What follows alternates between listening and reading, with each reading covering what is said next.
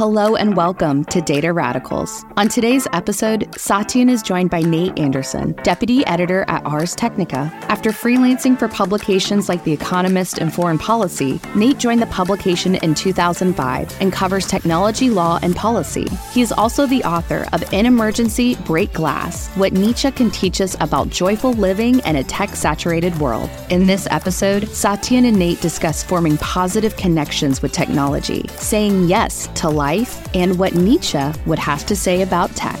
This podcast is brought to you by Alation. We bring relief to a world of garbage in, garbage out with enterprise data solutions that deliver intelligence in, intelligence out. Learn how we fuel success in self service analytics, data governance, and cloud data migration at alation.com. That's A L A T I O N.com.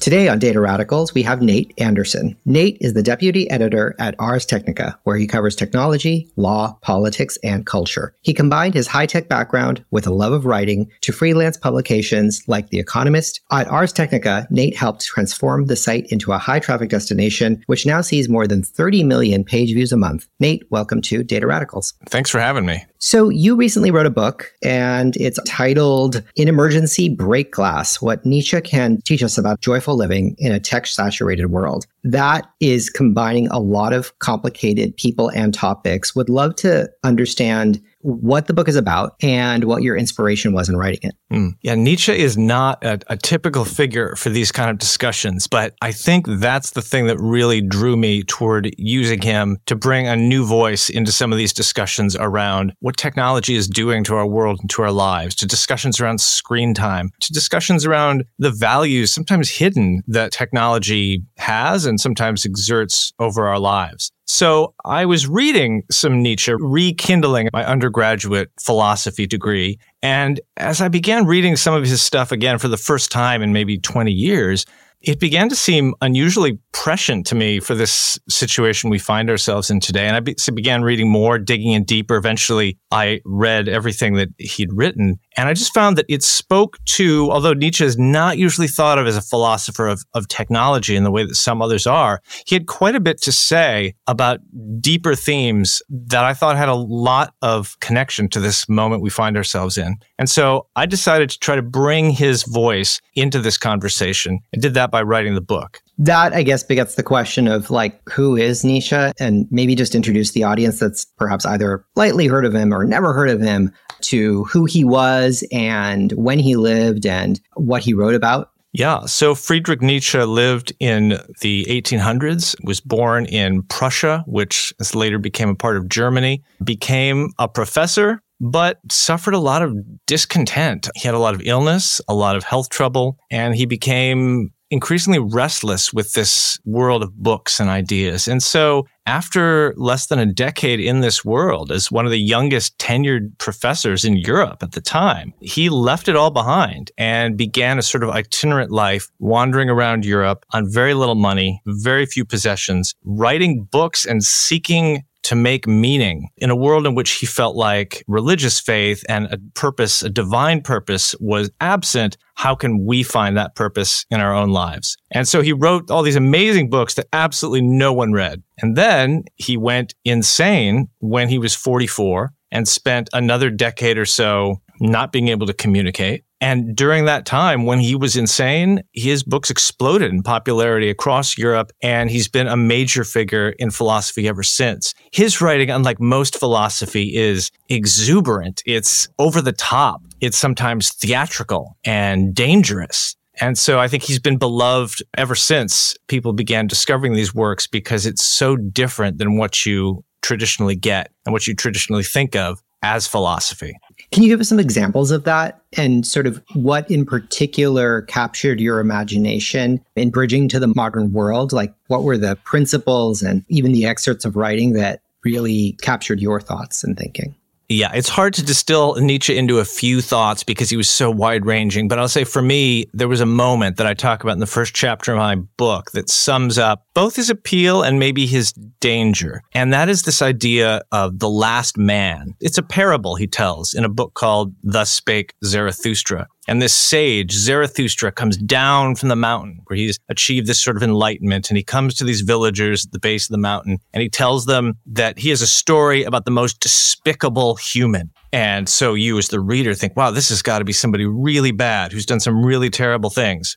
And Nietzsche says this person is the last man. It represents, in some ways, the end and extinction of humanity. But when he goes on to describe this last man, what he ends up talking about is sort of a middle class, bourgeois, comfortable, safe, secure person who no longer seeks to excel, seeks to strive, takes risks, lives a life of danger and overcoming, who seeks to transcend the human condition. All of that has been left behind in this desire for ease and safety. And the amazing thing is, well, this is the last man in a sort of spiritual and mental sense because humans, he says, are no longer striving and trying to achieve. It is not the last man in any sort of actual sense. People who live like this can flourish like insects. They are very difficult to destroy. They live very safe, comfortable lives. By definition, they can live a long time. But he thinks this is a terrible thing. And that really captured me because so much of the rhetoric around technology is about creating things that make life easier, safer, more comfortable. We see this even in the, the common use of the word frictionless to describe the experiences that technology is often trying to create. And yet Nietzsche was somebody who kind of came in there and tried to blow all that up and at least make you think about th- the sort of premises of this way of life. Like, are we losing something when those become some of our highest goods?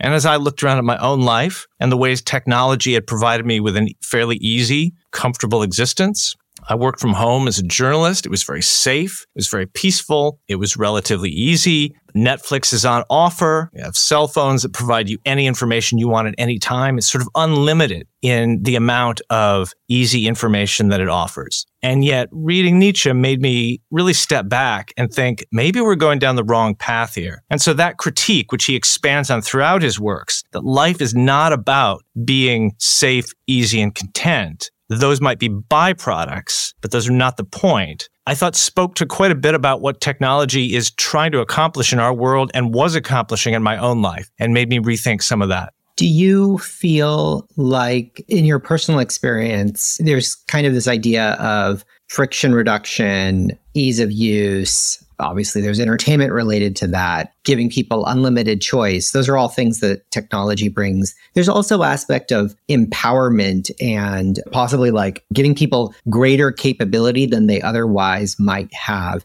Are you feeling like the world of tech has really veered towards the first category and focused on that to create almost addiction in as opposed to creating more power in the people who are using it? I think it's difficult to say exactly what percentage of those two things are present in the world in technology, but certainly they're both there. I recognized it in my own life sort of uncomfortable binging of Netflix shows, the sense in which my queue was always building up was I was never getting through it. And yet it was always kind of addictively presenting me with options to watch more and more. And yet I never got anywhere. I never felt like I accomplished anything. And much of what I watched that way was maybe not even the best material that has been produced. And as I looked in more aspects of my life with technology, I could see a lot of those things. But I also saw all the other things that you're talking about, the things that let you be creative, let, let you have an interesting career. I was a journalist working from home at the time, and technology made that completely possible. Without technology, none of that could have happened. So I really hold to both of those things. And I think Nietzsche did too. And the book is a way to say Nietzsche gives us some ways to think through when technology is leading us toward ways that say yes to life, which was Nietzsche's biggest concern. And when technology is leading us toward things that maybe in ways we don't even realize are actually ways to say no to life or to reject what life has to offer and to seek something else that might not be as good for us as it initially seems. So I think both things are there, and Nietzsche gives us a way to think through them. If you read more recent things coming out of Silicon Valley, like this techno optimist manifesto that came out uh, a couple of months ago and has been widely talked about, it's by Marc Andreessen, the venture capitalist.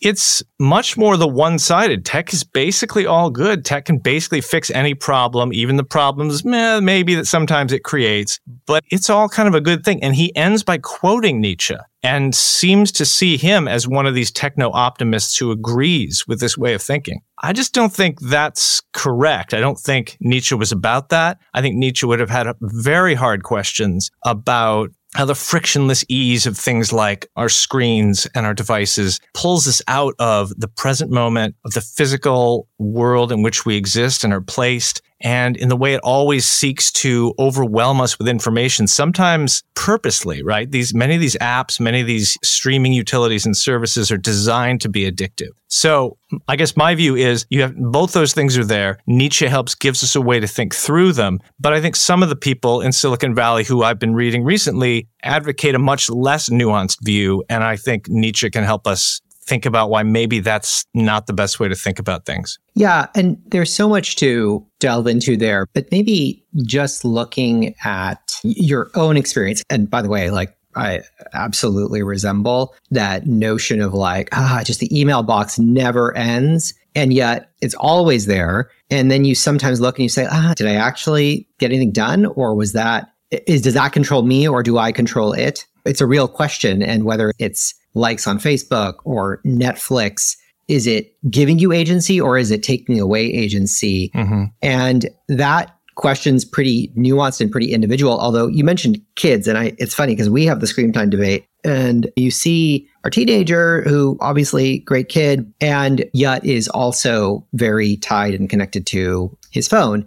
And so there's one perspective which is like, ah, you know, new stuff, like old generation's always looking at the new generation saying that that's different. As you've thought about this work, have you thought about this question of like, well, how do we assess or how do we judge whether we're on one side or the other and whether this progress is in the net good or bad? How do we think about that and how ought we contend with that question for ourselves, even if not for other people? I think we have to make what are really moral decisions about our values in the world. So, what does it mean to say yes to life? So, we have the same debate in our family. I have three kids. Two of them are old enough that we have allowed them to have phones and we set some limits around that. But we're really trying to encourage them to think about values and goals rather than you have screen time limits of certain number of minutes or things, because I don't think those help you in the future once you're free of those limits. So for us, saying yes to life is things like, does the technology that I'm using, the thing that I'm doing lead to greater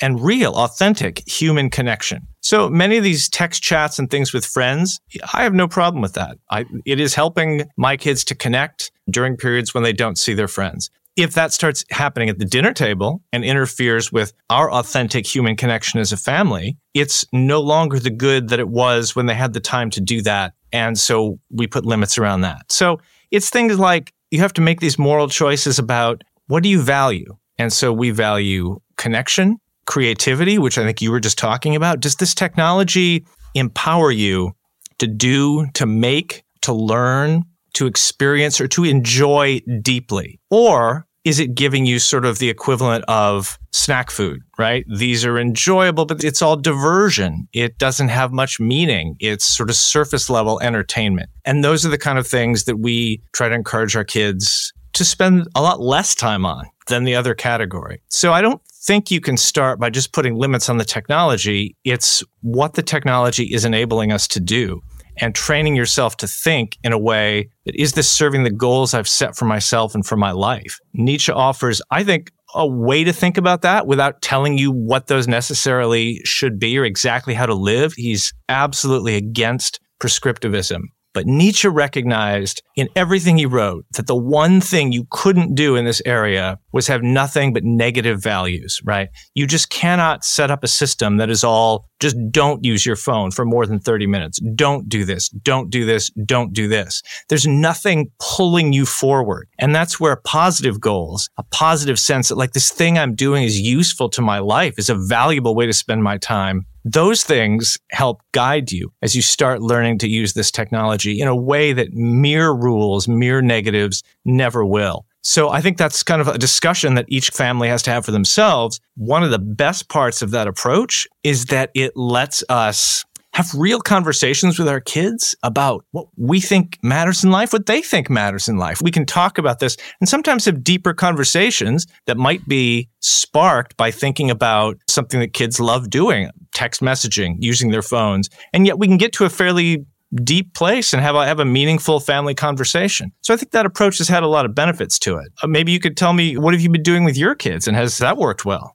I think we're trying to do many of the same things. Why are you using this technology? Are you present and conscious about when you're using it, what you're trying to accomplish? You know, it's funny because I do think that there is this question of do's and don'ts and the things that you're running from versus the thing that you're running towards. And if you're running towards something, then you can evaluate all of your actions in the context of that work. I think sometimes I've found, and, and different kids are obviously different, but sometimes I found that having like sort of clear lines, like in this case, a family that engages with each other at the dinner table, and therefore the implication of that is no phones at the dinner table. But balancing that is hard. And I think it's hard because it requires a sense of recognition, which sometimes kids don't always have. And so we're struggling through it. I think we're hopefully getting to the side of what that ends up meaning. But to your point, it, it ultimately means that people have to be conscious of what they're doing and whether it's kids or adults in the world and you sort of have to give them tools of that of that agency of that consciousness so that they can make the right decisions for themselves. Yeah and it absolutely sort of opens up and changes as they age right? You can't start your 10 year old or perhaps even younger, just giving them no rules and just being, you know, think about what really helps you say yes to life. Like that's not going to get you real far at the start. But I think that's the end state that you're hoping to kind of get them to over the years through these family conversations and things about this. One of the good things about it, and that Nietzsche was a huge proponent of, is this kind of mindfulness that really anchors you to the present moment and to think about why you're using technology. Is this simply to fill just a void? Do I feel a dis-ease when I'm alone with my own thoughts that I'm simply trying to erase? To really understand what you're doing. Am I having a real authentic connection here or am I just wasting time? And I think paying attention to that internal sense of why you're picking up these highly addictive devices is really useful and not just about technology because we see the same things in our lives in our relationships to food and to other people. Why are we snacking now? Is it really because we're truly hungry or do we want a distraction? So I think this training around devices in particular for our family has been a useful way just to really think about what's going on inside us that prompts this because so much of our life will be changed if we're more conscious of why we're doing what we're doing and then can take some action and ownership based on that. Yeah, it's a really interesting set of questions. And I think gets back to a lot of mindfulness is obviously a topic that's really important. Self inquiry is a topic that's really important. And technology, in some sense, just can prohibit that because it allows you to have a distraction from doing any of those things on some level. When we first reached out to you, you responded by saying, Well, I'm not quite sure that this is something that your listeners are going to be interested in, which I think has, has some merit. I mean, there's lots of people work inside of companies who are trying to build experiences that are engaging and maybe even addicting. Uh, what would you say to those people? I mean, you have that audience in front of you now. I think many of these folks also probably have some fairly altruistic or idealistic views in terms of the technology that they're building. But how do you want them to think about the the things that they're building?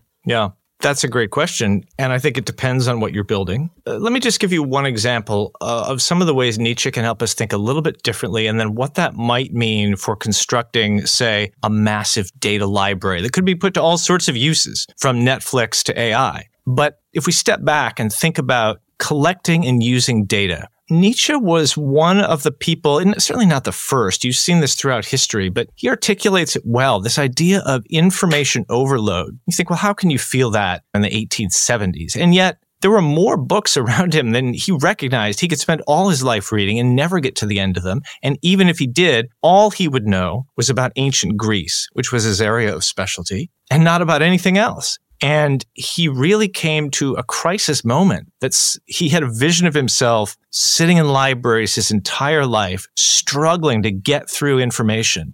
And that was the way he would spend most of his time on earth. And for him, that began to feel like not actually living. We want to take information. We want to take history. We want to take everything that he was studying and use it to live, not have it be this sort of God that we, this idol we set up in front of us that ends up consuming all of our time and demanding all of our lives. So he sets up a very different way of approaching information. And he lived this out, right? Because as I said earlier, he left his academic job completely. Uh, he, he didn't get another job. He had no job until he went insane. He lived on a very small pension. He was willing to be poor. And he talks about how following these desires will often, you'll need to make sacrifices. But he talks about his relationship to information. And instead of being overwhelmed by it, he realized that having this more goal directed view of saying yes to life, of what I need that will help me live, provided him a limiting principle that allowed him to make much better use of the information that was around him. So rather than feeling overwhelmed by this massive onslaught of books, he recognized that he could go deeper. He talks about eight authors who he's discovered are deeply meaningful to him. And he realized that spending more time rereading their work, pondering that work, having silence in his life where he's not reading anything so that he can think and process what he's read and then have his own thoughts and reactions to it. And then he also talks about the virtues of forgetting. It's one of the, his key points that we cannot live without forgetting or we are overwhelmed by the burden of information that piles up around us like garbage. Because information is forgetfulness, I should say, is what is sort of like the sieve that lets us filter out the stuff that we're no longer using. If we kept using it, we'd remember it. And so he adopts these very different information diets than the people he saw around him. And I think are really helpful for us to think about today. It's a model of information as nutrition. We take it in, we think very carefully about what we consume, just like food. We don't shovel in junk food all the time. We chew slowly and carefully. We digest. We're like ruminants, he says, almost like a cow chewing the cud. We go back to books and to movies and to songs that have really shaped us, that are powerful. And we go deep with those, not broad, where we just dabble in everything, where we just are awash in hyperlinks. Our brains can't focus. And then we focus on forgetting that which no longer serves us so that we can use the information that does serve us to move forward. So that's a long answer, but it's kind of at odds with the way many of these products work today, right? The model from Google to the NSA is largely try to collect everything, try to store it all, and try to store it perpetually. But I think there's a way in which you can think about that that avoids some of the problems Nietzsche and many other people have seen with this sort of information flooding through us. And that is that we can use that information and we can build tools that actually alleviate some of the problems of information overload. I, just to give you one example. So what I'm talking about is something like there's been a lot of discussion of AI recently and AI turns out to be in its current incarnation amazingly good at digesting massive corpuses of text and synthesizing them and providing reactions to them. So you might build a data warehouse and I think do so with no qualms about what you're doing that becomes used to train these kind of tools that can in some way themselves relieve us from the burden of feeling like we have to master that much material ourselves, which you quickly realize is impossible. So then you partner with AI in a way. Perhaps you still need to read and process plenty of information for your career, for your life but we can start using these tools that have actually been trained on the whole corpus of Western literature and history, of Eastern literature and philosophy, of stuff we've not even considered. And we can ask them to help digest it and provide us with new information that might give us new places to go, but might free us from feeling like we personally have to explore or read or do or see or listen to all of that material on our own. So I think there's a way in which you can build massive data stores with the goal, sort of somewhat paradoxically, of relieving the pressure that people feel. But of course, there are also plenty of companies who work in a much more addictive model where the goal is continuous and constant user engagement. And where their metric of success is we take this massive data store of videos, music, text, whatever, and we are successful only when we capture the most of this person's attention. I guess I have questions about that model because I think it leads to some of the problems we've just been discussing with feeling like your life becomes subsumed to these screens and this information. Yeah, because it feels like the ordinal capability is curiosity. And on some level, these things are sort of using your curiosity against you versus servicing your curiosity so you can learn more about the world and yourself. And that's obviously a hard struggle. Now, for yourself, it sounds like you've chosen uh, the path of restraint a path of really being intentional about your diet. A lot of people obviously don't do that. You have a perch where you are able to look over obviously societal trends and in and across people. I was just listening to NPR and it was an interview with David Brooks and he was talking about how people feel more lonely and more disconnected from their neighbors. And it's hard for me to not correlate that with a lot of the rise of social media and technology. Do you have any answers or prescriptions to first of all do you agree with that? You may not. And second of all do you have any answers or prescriptions to how people might exercise or think about their diet of information as it were and make progress to to make it more healthy? Sure. Well as to the question of whether i agree with it i, I think it's such a complex question that we've seen this massive rise in loneliness, especially in the US, going back into the 70s and 80s. So, certainly well before the internet was in widespread use and before social media. But it does appear that technology more recently has played a role. It's just harder to go outside and to literally encounter other people when life is so easy inside in an air conditioned paradise with a big screen TV and a cell phone and all the other pieces of technology we have. That makes our lives immensely easy, frictionless in many cases. And so, in that way, we're sort of living the dream. But I think this is where Nietzsche can be so valuable and so provocative. He could ask, is that really a dream or something of a nightmare? Is there not value in struggle in struggle toward a goal. So that is struggle with purpose, not in the kind of struggle that comes just from grinding poverty. I don't think Nietzsche sees any value in that, but the struggle that comes from ambition, from connection, because that always encourages risk. It requires risk. So what do we do with our technology to help with some of those issues? I think it goes back to making those central to the goals that we have for what it means to say yes to life. So for us, connection to other people is important. So we use technology to kind of to create that connection. That might mean a Friday night game group over Zoom or Twitch or multiplayer with your friends. I have several colleagues who do things like that. It helps create a connection with them for people they cannot necessarily see. But it may also be using technology to organize and create and to foster better and more often gatherings in your home or with other people. There, there are sort of endless ways to apply this stuff as long as you have the goal in mind. That's where it requires your creativity. That's where you're using the tools creatively to produce outcomes that you want in life. The problem with not thinking in sort of a goal directed way is that technology itself is not completely neutral. Well, technology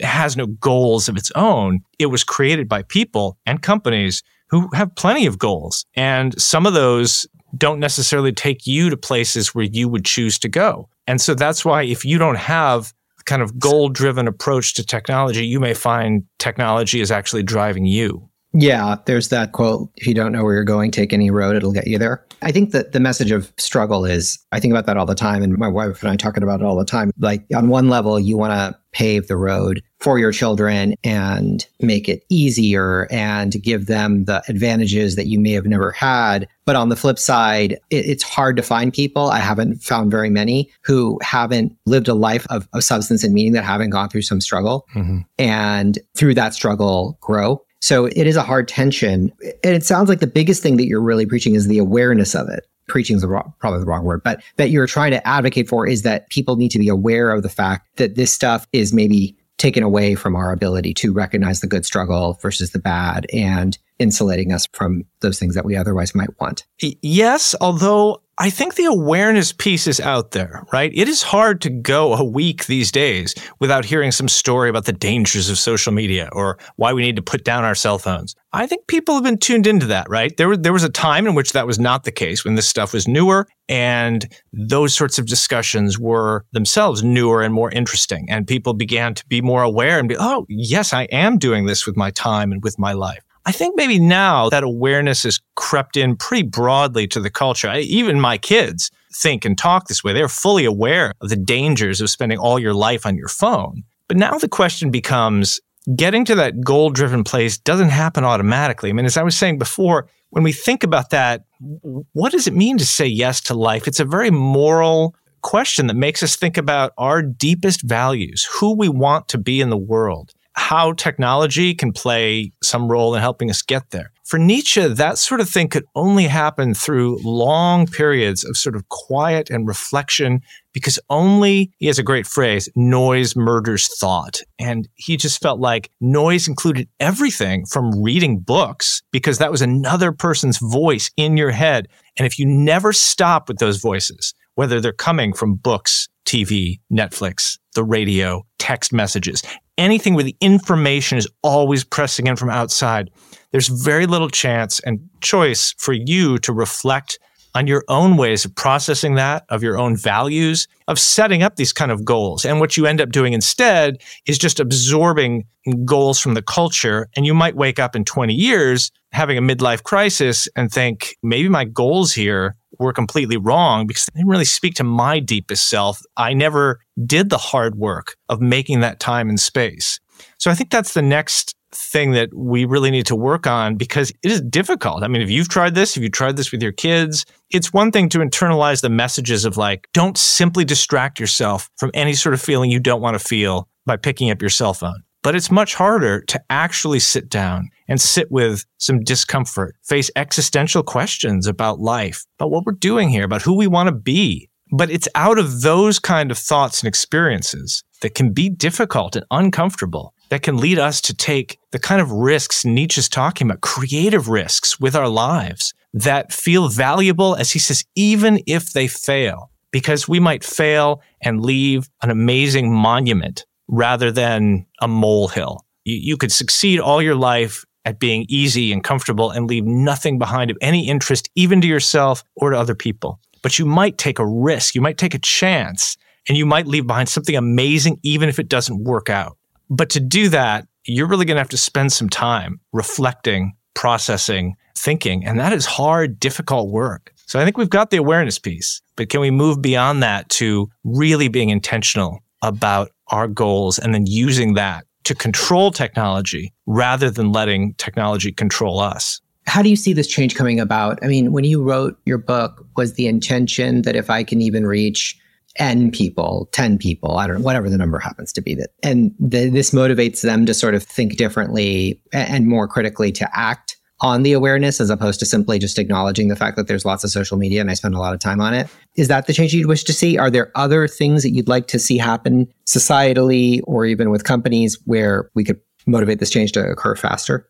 I think it's a difficult ask to go to companies who are premised on a model that requires, I don't want to use the word addiction. Let's just say user engagement, right? And the more user engagement, the better, right? With no limit. Like the more is always better. If that's your model and you're using information to try to drive that sort of engagement, I think it's very difficult to bring this message in a corporate way and say you should be doing something else completely because you're basically asking people to make less money, to have less engagement. That's not going to be very popular. I'm not sure how realistic it is that a book like this is going to bring changes like that. But I do think, you know, as we were talking about AI a little bit earlier, I think there are ways to be interesting and profitable that try to use the information people may be gathering, warehousing, transforming, and then putting out there for use in such a way that at the very minimum, they don't seem overtly pathological, right? They are not just trying to, if they're really successful, suck up all free time in a person's life.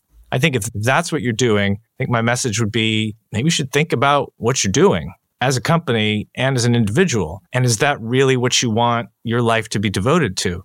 But I think there are ways to make money, to use information, but that serve people by offering them the information that can really help them, can free them from information overload, rather than just trying to you know, achieve a certain kind of distraction. Now, how that works will vary by industry. So it's difficult to give any specific predictions. But I think if you can step back and take the kind of time we're walking, we're talking about, that would be hugely important. Because again, the awareness is there, even in the tech industry. You're seeing plenty of tech executives complain about screen time and addiction and these sorts of things. So everyone knows these are the issues. So the awareness is there, but can you as an individual, as a team leader, as a corporation, take a little bit of time to read, reflect, and process in a goal driven way on whether there are ways, you know, to still stay in business, to still use this information, but to serve life a little bit better for people. And I don't know what the answer to that question is because it will vary by business.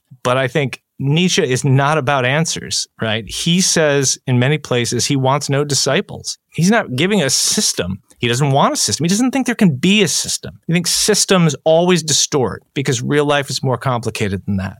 And so, in the same way, I don't think I can provide any answers to what this is going to look like. But reading someone like Nietzsche really forces you to con- confront kind of the deepest questions about meaning and value, to question some of the things you thought were the most important, like frictionless ease. And Nietzsche might say, I'm not so sure that's as good as you think it is. Those are the kind of engagements that I think can lead companies to maybe rethink at least slightly what they do and how they go about it. And that without the time and the space to really ponder those kind of deeper questions, we end up with some of the problems that we've all seen around kind of addictive technology models that I think are just going to involve increased scrutiny from parents individuals, regulators that we're already starting to see. So I don't know how much of a future there is in continuing to go down that road. So you, you know, might as well get ahead of it. Yeah. You know, there's even a parallel to our business. So this is obviously a podcast about data culture and what does that even mean? So so we talk a lot about helping companies develop a culture of inquiry and curiosity and helping them be motivated by scientific and rational thinking and to value those things as cultures and in their behaviors and values. I was talking at the beginning of the year to somebody who is really well known in the company and you know customer who's used us for a very long time. And we have always talked about this idea of engagement and adoption which i think on some level moves to addiction. So you're like we're selling this product. It's helping you use data. And she said back to me and it sort of reminds me a lot of what you're talking about. She said engagement and adoption isn't value. If you're trying to get value from data, if, if all of what we're all trying to do, that you know, the listeners really, in, in this case of the podcast, trying to get value from data, it's not about necessarily creating an addiction to the company using data. That might be a generally better thing than other things, but like how do you actually produce value in the world and what is value and what do you think about in, in doing that? I think it's a question for even us as an enterprise. And I think even for many of the teams that are trying to do this work, trying to change culture, trying to change behavior patterns, like the why, I think is really critical. So all that goes to say, I think your lessons are timeless. And I think you were wrong in thinking that our audience wouldn't benefit from them. So appreciate the time. And I think obviously your book comes from a place of a real generosity of spirit. So thank you for, for thinking about it and writing it. I did just want to leave people by saying this has sounded sometimes somewhat negative toward technology. And, you know, it can be because I think we can all see the problems with it. But like I said at the beginning, technology has personally enabled me to do things that have actually been hugely creative and fulfilling. And without it, I wouldn't be where I'm at today. I wouldn't be the person I am today. So I think this is just really an encouragement to go to some unusual places. In this case, I think spend two hours thinking with Nietzsche. This book I wrote is not very long. It's not for technical philosophers. It is, it is for regular people because sitting down with someone you've not really thought with before and experiencing the shock of these unexpected thoughts and the ways that he puts them can really shake us up and really help us use technology to be, I think, what we all want, which is to be creative and empowered in the world to build new things that are useful to ourselves and to other people that create connection. And technology can and has done all those things. I just think we need more of it. Yeah, I do too. Who can argue with that? Nate, thank you so much for joining Data Radicals. We really enjoyed having you on, and I'm sure many of our listeners will be picking the book up and following up. Thanks for your time. Much like Nietzsche, Nate is an advocate of mindfulness, especially when it comes to our relationship with technology. He explains that instead of setting limits on screen time, we should think about the goals and values we want from using tech, like forming greater human connection, driving knowledge, or improving efficiency. Mindfulness helps us become more conscious of why we're using technology in the first place. Are we learning something new, or are we simply using it as a distraction? This introspection enables us to formulate a goal driven approach to using technology where we can be intentional about why and how we are using it. Without mindfulness, instead of you driving the tech, you may find that the tech is driving you. Interestingly, Professor Paul Leonardi made this same argument in an earlier interview that mindfulness applies to data tooling with teams just as much as it applies to individuals. Without a framework to evaluate and understand what you're expecting out of a technology, it's impossible to drive success with it. So take Nietzsche's advice and say yes to life by setting goals and values, practicing mindfulness, and using tech in meaningful ways. Thanks for listening, and thanks to Nate for joining. I'm Satyen Sangani, CEO of Alation. Data Radicals keep learning and sharing. Until next time. Data mature organizations can effectively find and leverage high volumes of data. They're also more likely to acquire and retain customers while also outperforming peers. For a framework for benchmarking and advancing your data management capabilities, download this white paper. It's called The Path to Data Excellence, the Alation Data Maturity Model at alation.com slash DMM. That's A L A T I O N